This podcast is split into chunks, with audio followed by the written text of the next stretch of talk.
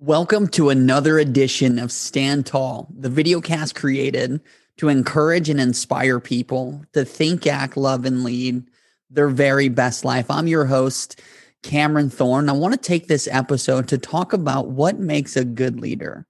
What makes a good leader? And the reason this question has been on my mind is because I have been in the Master of Arts in Leadership program at William Jessup University for over two years. And I've been studying different leadership ideas, different leadership theories. And I've really been challenged in this idea of leadership because I've always seen leadership as a position, not necessarily the way that you lead other people, right? The, that you would actually be a person that focuses on the people you're leading and not necessarily the outcomes. And if you guys got to join us in our previous episode with Dr. David Timms, he talked about these four different areas of transformational leadership that makes a good leader. And those are authenticity, inspiration, empathy, and innovation. And innovation, authentic, authenticity, inspiration, empathy and innovation authenticity meaning that you are that you serve as a role model that your behavior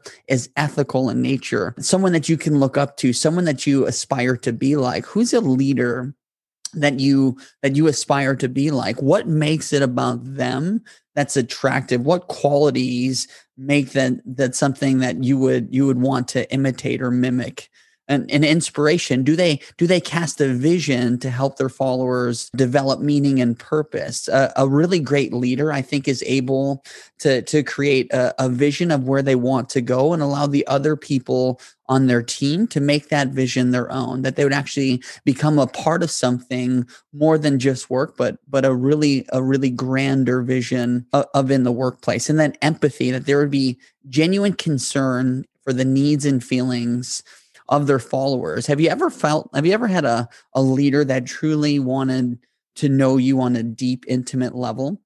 I'm so blessed beyond measure to work at William Jessup University in their admissions department, helping people through the admissions process. And, and part of the reason that I have stayed there uh, for this long is, is because of my boss, Angela. And Angela is the most amazing leader that I have ever met. Like when it comes to a scale of emotional intelligence, she is just off the charts. If you guys, one of the things that Angela is really good at doing is she's good at connecting with people beyond just the surface level. I mean, she makes it a point to to seek people out, to to have one-on-ones, to have conversations, but she's also created a space for for our team to connect with each other on a deep and emotional level. Like during our we have meetings once a week and at the beginning of every meeting uh, we have we have a prayer and devotion time in which we in that time like that has really opened up the opportunity for us to share life in a deep and meaningful way. And and those conversations that we've had there have have allowed our team to become like a family. And because that's happened we've also been able to to have some really difficult conversations which which were needed in order to be a high performing team. I think if you guys know any of Dr. Brene Brown's work, she talks about this idea to be a high performing team, you need vulnerability and trust, right? Because those conversations that are built through vulnerability and trust can lead to high performance. And so that's that's all done as a leader through empathy. And then finally innovation. Leaders that create space for their followers to be innovative and creative. When I when I first started working at William Jessup University, I have a sales background and a communications background. One of the thing one of the things I was not good at when I when I first came there was working on a computer. That was never something that I had done before. I had never really processed paperwork and and it's definitely not something I desire to do. And I, I definitely wouldn't say it's a strength either. And so one of the things that I've really had to do was learn was learn to do those things that even that I didn't want to do. But the great thing about a good leader is being able to see what you're good at and what you're not good at, and